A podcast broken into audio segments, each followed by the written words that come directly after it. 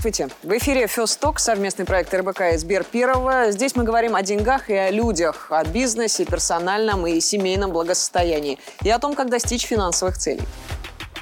В сегодняшнем выпуске мы обсудим нетворкинг, искусство заводить друзей и поддерживать социальные связи. Какую роль играет нетворкинг в построении карьеры и развитии бизнеса? И что делать, если за большими жизненными целями куда-то теряется дружба? Выясним, как правильно поддерживать социальные связи и где искать друзей в зрелом возрасте. А главным героем станет клиент Сбер Первого Арсений Поярков, человек, который рискнул и открыл свой бизнес с другом. Арсений Поярков 39 лет, основатель аналитического центра «Бизнес-Дром», арбитражный управляющий и руководитель рабочей группы по разблокировке счетов «Опоры России», клиент Сбер Первого и участник Клуба Первых, сообщество предпринимателей и топ-менеджеров, которых объединяет желание достигать финансовых целей и узнавать что-то новое о бизнесе и мире. Когда я был маленький, у меня было много друзей, но потом началась сначала учеба, потом работа, потом семья, и место для новых эмоций, впечатлений в жизни оставалось все меньше и меньше. И в какой-то момент я понял, что старых друзей у меня уже почти не осталось, а новым взяться неоткуда, потому что все время ты проводишь в своих бытовых заботах. И тогда я узнал о том, что есть клуб первых, и там люди общаются, и это общение строится на основании каких-то правил, которые помогают ему быть качественным, непринужденным с одной стороны, а с другой стороны достаточно глубоким. До 30 лет Арсений Поярков работал в найме, а затем ушел в свободное плавание, основал компанию в сфере страхования. Примечательно, что партнером в бизнесе стал друг, с которым наш герой познакомился на предыдущей работе. Получился нетворкинг в действии, эффект, который с тех самых пор Арсений надеется повторить и усилить. Владимир. Ксения, здравствуйте. Олег. Ксения, добрый день. Ирина, здравствуйте. здравствуйте. Рада вас видеть. Взаимно, очень рад. Заниматься делами с утра до вечера или искать друзей? Общаться только с теми, кто полезен тебе для достижения результата или все-таки забыть о меркантильности и тратить время только на приятных людей? Найти баланс между просчитанным нетворкингом и посиделками для удовольствия клиенту Сберперова Арсению Пояркову помогут наши эксперты. Владимир Герасичев, бизнес-тренер, основатель компании Business Relations, эксперт по созданию слаженных команд в бизнесе и ведущий мастер-классов в клубе первых. И Олег Шведовский, психолог психотерапевт, кандидат психологических наук и управляющий партнер компании «Неформально». Здравствуйте. Здравствуйте. Добрый день. Для одних новые знакомства и общение с людьми – это норма и стиль жизни, а для других – тяжкое бремя и повинность, которую они несут ради какой-то большой цели. Вот почему так происходит? Можно ли поставить нетворкинг на поток и даже получать удовольствие от развития социальных связей? И как провести грань между полезными знакомствами и бескорыстной дружбой? Все подробности в нашем сюжете. «Не имей 100 рублей, а имей 100 друзей», говорит нам известная пословица. Наши предки понимали, друзья помогут в трудной ситуации, а любыми связями надо дорожить. Изменилось ли это правило в 21 веке? Известные бизнесмены современности чуть ли не гордятся отсутствием друзей. Марк Цукерберг, Джефф Безос, Стив Джобс, Илон Маск – каждый из них построил свою империю в одиночку, а о друзьях этих людей мы ничего не знаем. Получается, бизнес-чутье теперь важнее социальных связей, но принесет ли такой успех радость, если вокруг не будет близких людей? Прямо сейчас 30% россиян живут поодиночке, а невозможность поделиться сокровенными мыслями оказывается одной из главных причин выгорания, как для предпринимателей, так и для наемных сотрудников. Можно ли выстроить жизнь, чтобы добиться и успеха в работе и не растерять друзей? Ответ на этот вопрос ищут миллионы людей по всему миру. Итак, социальные связи. Арсений, я знаю, что свой первый бизнес вы открыли благодаря нетворкингу именно. Да, совершенно верно. Я работал в найме, я занимал одну из высоких должностей в крупной компании. Все было хорошо, у меня было очень много знакомых, друзей и очень обширный нетворкинг. А потом я решил заняться своим делом и ушел в свой маленький небольшой бизнес. И количество этих связей, оно стало очень резко и быстро сокращаться. И, естественно, остались те, с кем были налажены какие-то действительно добрые человеческие отношения, помимо рабочих моментов. И таким человеком оказался мой будущий партнер, с которым во время нашего общения мы поняли, что смотрим в одну и ту же сторону. Он хочет открыть бизнес, схожий с тем, что я делаю, и я хочу сделать такой же бизнес. А вы с этим своим хорошим товарищем просто взяли и поделились своей идеей будущего бизнеса. Действительно, мы это обсуждали, что вот мы хотим сделать такую штуку, я хочу сделать, объединить наши усилия, и, собственно, так появилась компания, где мы были совладельцами. Она до сих пор существует? Компания существует, но она была продана в 2018 году, сменила несколько владельцев. Арсений, но все-таки вы а, продали вашу компанию на пике, да. за хорошие деньги, по обоюдному согласию. Да. То есть э, для вас это был э, такой позитивный опыт. Да, безусловно. Что дальше было в ваших отношениях с этим вашим э, товарищем, партнером? Ну, дальше нам понравился опыт сотрудничества. Мы поняли, что понимаем друг друга, что у нас нет каких-то сложных нерешаемых задач между собой. И дальше мы попробовали еще несколько бизнесов. Владимир, а насколько вот такая история типична для российского бизнеса? Ну, мне кажется, она типична, когда людям хорошо друг с другом то, как правило, они стараются держаться вместе. Иногда даже целыми командами переходят из одного бизнеса в другой. И нормально ли, что Арсений настолько искренне и открыто поделился своей идеей? Это не всегда э, нормально, да, и это вызывает вопросы, но со стороны Арсения, надо отдать ему должное, была открытость, и, может быть, это и есть его черты характера, которые позволили ему создать те отношения с другом, которого он потом перенес и в другие бизнесы, и в другие отношения. Поэтому здесь абсолютно э, правильное и хорошее качество, которое он проявил. Вот хочется подхватить, на самом деле, эту идею. Мне кажется, что в коммуникации, в рабочей коммуникации идеями, ну, вот такими э, внутренними для бизнеса поделиться сложно. А вот вы использовали такое слово «общение», и это совсем другой уровень взаимодействия. Вот когда мы коммуницируем, это ну, что-то такое про информацию, а общение — это что-то про еще и душу, которую вы вкладываете в этот процесс. И мне кажется, что вот тот момент, когда вы перешли к общению от коммуникации, в этот момент вы и начали заниматься делом вместе со своим партнером, а не работой, да, что было до этого. Владимир, а в вашей практике были случаи, когда общение, химия, дружба не помогали, а в конце концов все-таки мешали бизнесу? Конечно, есть огромное количество примеров, когда люди вначале были дружны, и все было хорошо, и потом они расставались. И именно тот факт, что они были дружны, причинял ту боль, с которой они оставались.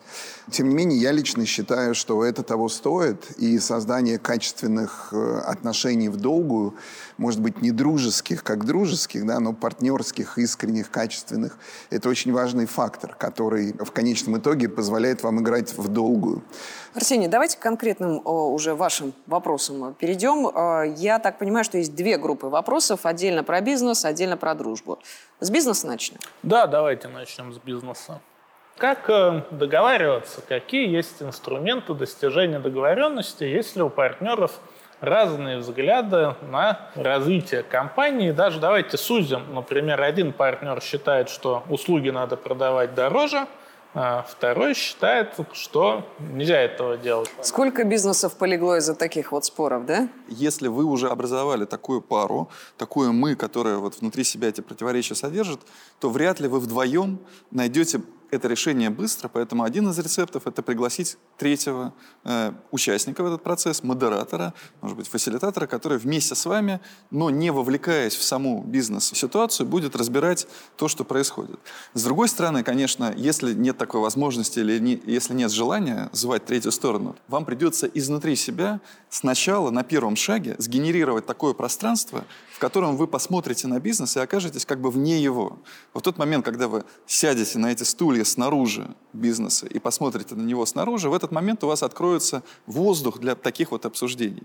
Я бы добавил еще к этому, что а, очень важно ваше внутреннее намерение ваш внутренний настрой. Как правило, когда люди начинают взаимодействовать вместе, они достаточно открыты, и они договариваются, и они знают, что у кого на уме.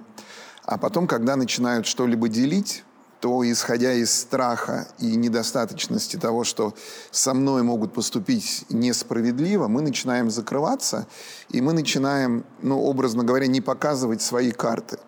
Поэтому мой совет, с одной стороны, будет странным, а с другой стороны, я правда не верю и не вижу какого-то другого способа, как можно разрешить такой конфликт, кроме как начать открывать свои карты и показывать хотя бы краешек и уголочек, что на самом деле у меня внутри и почему я таким образом себя веду. Можно я еще э, от э, имени Арсения, от имени многих предпринимателей задам вопрос, который звучит несколько цинично, но на самом деле он вполне себе закономерен. Как использовать нетворкинг для расширения клиентской базы, для привлечения новых клиентов? Это очень эффективный современный инструмент, который нужно прежде всего понять, осознать и внутренне быть готовым к тому, чтобы этот инструмент использовать. То есть да, нам всем неловко, да, мы все, когда мы строим какие-то взаимоотношения и связи, мы не можем связать двух слов, но нужно через это пройти и преодолеть для того, чтобы этим инструментом в полном объеме э, начать пользоваться.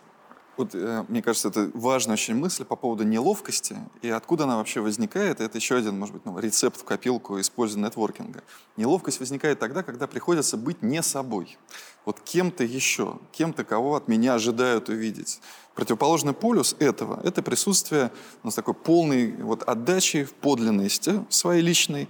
И вот в этом есть свобода и возможность. Выстроить это ядро свое – это уже полдела, и тогда нетворкинг будет работать таким образом. Не вы будете искать людей, а люди будут искать вас. И вот это лучшая ситуация для продаж, когда вас ищут, а вы показываете, рассказываете ровно то, что вы умеете делать.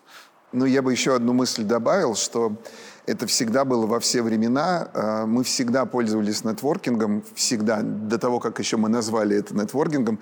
А, русское слово «связи». Связи решают все.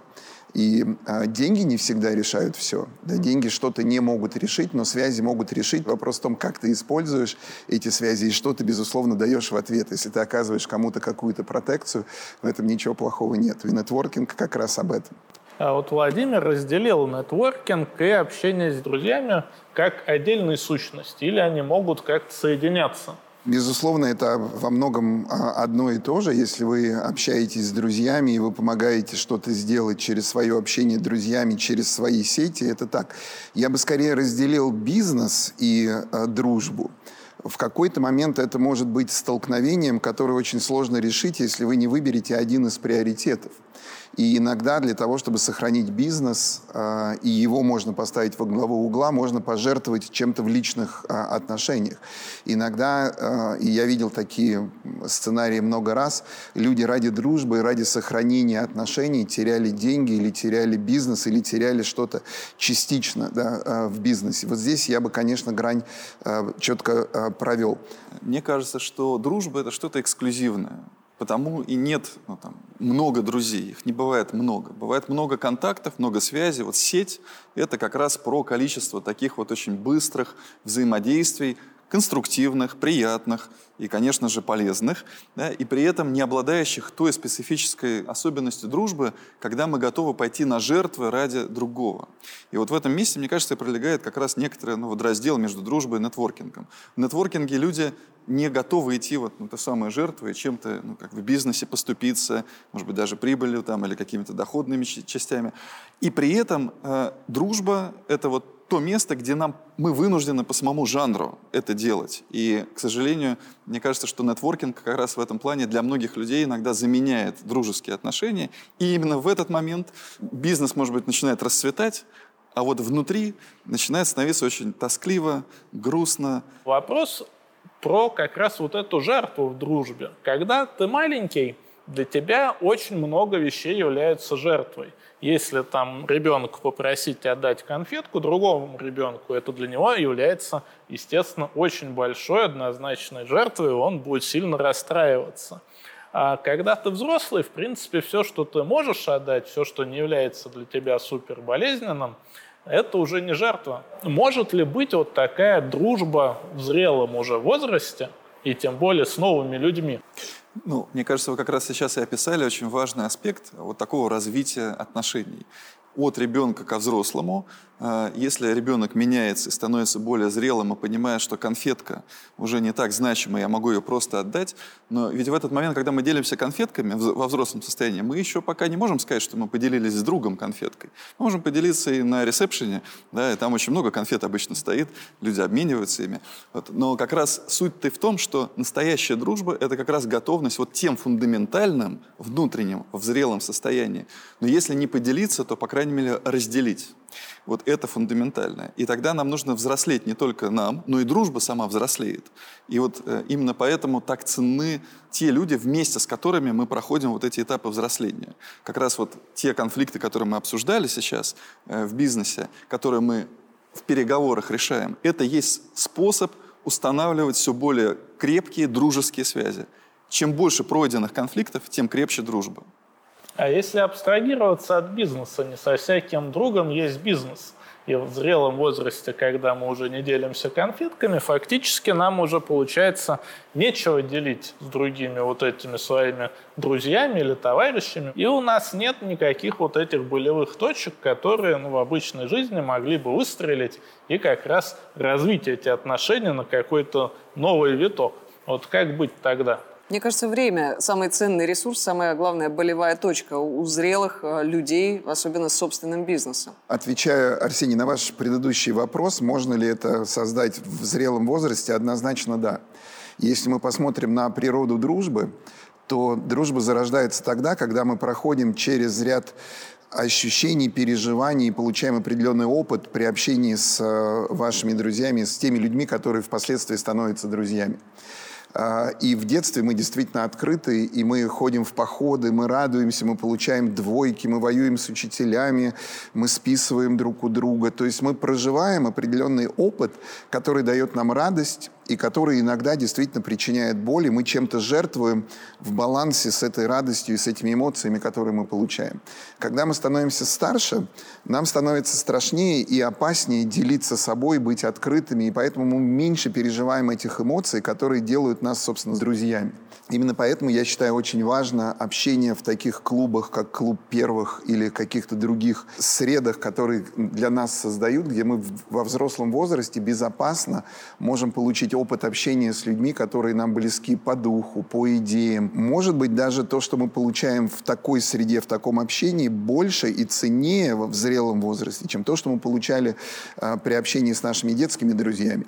В клубе мы переживаем положительные эмоции – Клуб первых дает положительные эмоции от общения, от каких-то новых активностей, их очень много. Но они все про плюс в основном.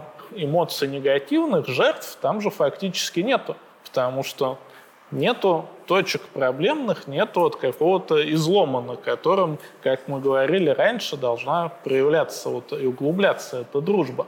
Возможно ли это сделать вот в таких условно тепличных условиях? Но мне кажется, это не очень правильно, если вы общаетесь и испытываете только положительные эмоции, значит, вы просто часть себя или часть своих переживаний не показываете другим людям. Это вопрос того, насколько безопасную среду и обстановку вы создали. Не бывает людей, которые испытывают только положительные эмоции. Это всегда маятник, который раскачивается и в одну, и в другую сторону. И если вы не говорите о своей боли, о своих проблемах, это один из индикаторов того, что что-то не работает в этих взаимоотношениях. Такие клубы или клуб первых конкретно, это такое место, где вы можете также получать обратную связь говорить о том, а, что вы можете добавить или как вы можете решить ту или иную проблему. Говорить о каких-то вещах, которые болезненно и некомфортно для человека. Для этого, безусловно, нужно постараться и сделать это так, чтобы он это услышал. Поэтому обратная сторона такого общения – это, безусловно, возможность донести то, что нужно, важно, и то, что может быть не так комфортно и радостно, но, тем не менее, очень важно и востребовано в этот момент для человека. Интересный такой структурный вопрос. Что делает клуб для того, чтобы люди там э, начинали дружить, и при этом вот без вот этих страшных изломов, кризисов, там, конфликтов и так далее?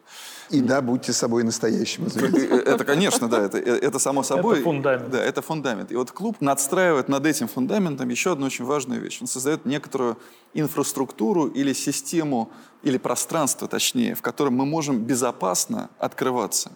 И такое открывание, да, ну вот по принуждению оно никогда не случится. И вот мне кажется, очень важная функция клуба создавать э, атмосферу, в которой без принуждения нечто происходит. Вам удобно это сделать спустя год после вхождения в клуб, просто рассказать о том, что в бизнесе идет не так. Окей, мы не будем тебя заставлять говорить, привет, я Олег, я алкоголик, я там хочу поделиться с вами, как это сложно. Если удобно начать говорить с первого дня об этом, клуб создает для этого пространство. Поэтому всему свое время, и вот клубная история – это как раз история про тому, чтобы дать время и пространство для вот этого момента. И более того, мне кажется, что когда вы говорите про то, что там нет этих ну, как бы сложностей, их, наверное, нет ну, как бы вот в самой системе, но в момент парных взаимодействий возникают некоторые очень интересные шероховатости, которые нас и учат которые делают нас более сильными. И вот я здесь с Владимиром соглашусь, что без этих шероховатостей просто невозможно двигаться дальше. Знаете что? Мне кажется, что э, сегодня у нас э, получилась не только коммуникация, но и получилось общение.